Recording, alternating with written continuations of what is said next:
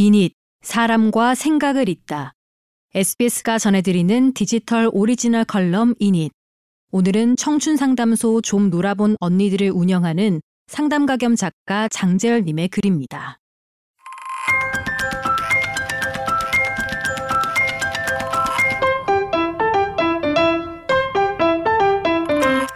카톡 없이 친구의 생일을 기억하시나요?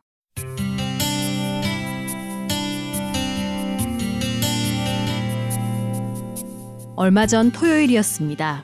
그날은 집단 상담을 진행 중이었는데요. 나의 다양한 모습을 알아보기 위해서 내가 보는 나, 타인이 보는 나, 그리고 특수한 상황 속에서의 나 등 여러 면으로 자기 자신을 살펴보는 그런 워크숍 형태의 상담이었어요.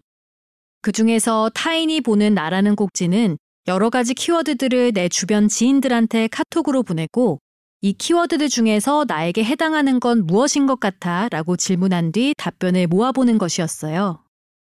친구, 가족, 동료 등 10명 정도의 지인들에게 따뜻함, 철저함, 수용적임 등 성격을 나타내는 키워드를 사진으로 찍어 보내고서 10명이 골라준 것을 종합해 보는 거였습니다.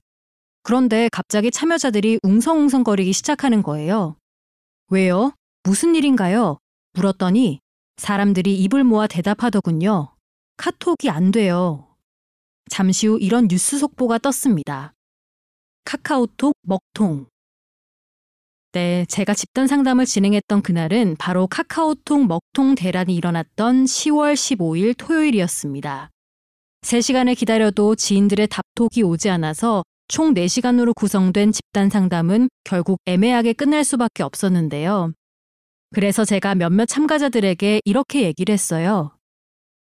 오늘 상담이 완벽하게 진행되지 못한 것 같으니 혹시 카카오톡이 정상화되면 나중에라도 어떤 답변들이 왔는지 공유해 주세요. 그러면 같이 보고 좀 분석해 드릴게요. 며칠 뒤 몇몇 참여자들한테서 진짜로 연락이 왔는데요. 카카오톡 때문에 불편했단 이야기를 하면서 한 참여자가 이런 얘기를 하더군요. 근데 저 그 다음날이 생일이었거든요. 카카오톡 먹통이 하루 넘어서까지 진행됐었잖아요. 그래서 생일 축하가 너무 적게 와서 좀 속상했어요. 하필 제 생일에. 근데 저 같은 사람들이 정말 많더라고요. 트위터 보니까요. 카톡 먹통인 날이랑 그 다음날 생일이었던 사람들이 꽤나 생일 축하를 못 받아서 아쉬웠다. 다소 슬펐다. 울적했다. 이런 얘기들이 많더라고요. 저 같은 사람이 굉장히 많았구나라고 생각해서 조금 위안은 됐어요. 돌이켜보니 저도 카톡으로 친구들의 생일을 챙겨주기 시작한 지 꽤 오래됐어요. 카카오톡이 제대로 작동하지 않는다면 친구들의 생일을 기억할 수 있을까? 나는 몇 명 정도의 친구 생일을 기억하고 있지? 라고 생각해 봤습니다. 웬걸 다섯 명이 채 안 되더라고요.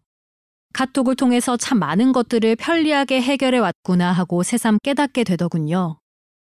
친구들의 계좌번호를 몰라도 축의금을 대신 내달라고 돈을 송금할 수 있고 생일 선물을 직접 보내지 않아도 쿠폰 형태 기프티콘으로 보내면 친구가 자기 집 주소를 알아서 입력하죠.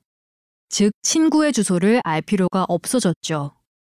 생일, 주소, 뭐 이런 저런 것들. 예전에는 수첩에 빼곡이 적어서 한 장 한 장 넘겨보는 것들이 이젠 하나도 필요 없게 돼버린 겁니다. 이 카카오톡 먹통 대란에 가장 피해를 덜 입은 세대는 10대였다고 하죠. 10대들은 이미 카카오톡보다는 인스타그램 DM으로 소통하는 게 일상화돼 있기 때문이라고 해요. 그래서 10대들은 친구의 전화 번호조차 알 필요가 없다는 거예요. 여러분은 알고 계셨나요? 지금의 10대들은 전화번호를 교환하는 게 아주 친해지고 싶은 친구 또는 이미 아주 절친인 친구들에게만 허락하는 아주 특별한 행위라는 걸요. 지금의 성인들이 친구의 생일과 주소를 점점 모르게 되듯이 10대들은 친구의 전화번호도 서로 알 필요가 없어진 거예요. SBS 예능 프로그램 런닝맨에서도 비슷한 상황이 나온 적이 있는데요. 배우 이광수가 게스트로 출연했던 한 아이돌 그룹의 10대 멤버와 함께 사진을 찍었어요. 사진을 어떻게 서로 교환하지 라고 생각하다가 이광수 씨는 전화번호를 교환하게 되는 건가? 라고 다소 들뜬 모습으로 코믹한 장면을 연출했는데요. 상대 10대 아이돌 멤버는 아주 당연하다는 듯이 이렇게 묻더라고요. 에어드랍 하실래요? 전화 번호조차 필요하지 않은 시대가 된 거죠. 이렇게 우리는 점점 더 연결이 편리해지는 시대에 살고 있습니다. 그런데요, 이 편리한 연결이 완벽하게 안정된 기반 속에 있지 않다는 걸 깨닫게 해준 게 바로 카톡 먹통 대란이 아닐까 싶습니다. 카카오톡과 인스타그램, 페이스북까지 모든 연결의 미디어 도구들이 한순간에 먹통이 된 우리의 일상을 잠시 상상해 볼까요? 도움을 청하려고 친구에게 전화를 걸기도 어렵겠죠? 내 생일을 알고 축하하는 사람들도 거의 없을 거고요. 정말 위급한 상황이 있어서 가장 가까이 살고 있는 친구에게 도움을 청하러 달려가다가도 집 주소를 모르니까 멈칫할 수밖에 없을 거예요. 단지 앱 몇 개가 안 될 뿐인데 우리는 꽤나 고립되어 버리는 거죠. 사람을 편하게 해주는 수많은 것들이 존재하는 가운데서도 현대인의 정신 건강은 점점 더 하락 곡선을 그리고 있어요. 마음 건강을 위한 가장 중요한 요소 중 하나가 건강한 관계 맺기라는 걸 생각해 보면 우리는 기술적 편리함에 익숙해져서 그 속에 숨겨진 위태로운 연결의 위험성을 간과하고 있는 건 아닐까요? 어쩌면 편리함에 맞서서 아날로그적인 노력을 의식적으로 해야 하는 시대가 온 건지도 모르겠습니다. 말이 나온 김에 잠시 멈춰서 소중한 친구들 몇 명의 생일을 달력에 표시하는 시간을 가져보는 건 어떨까요? 카톡 없이도, 인스타그램 없이도 우리가 서로의 마음을 연결할 수 있게 말이죠.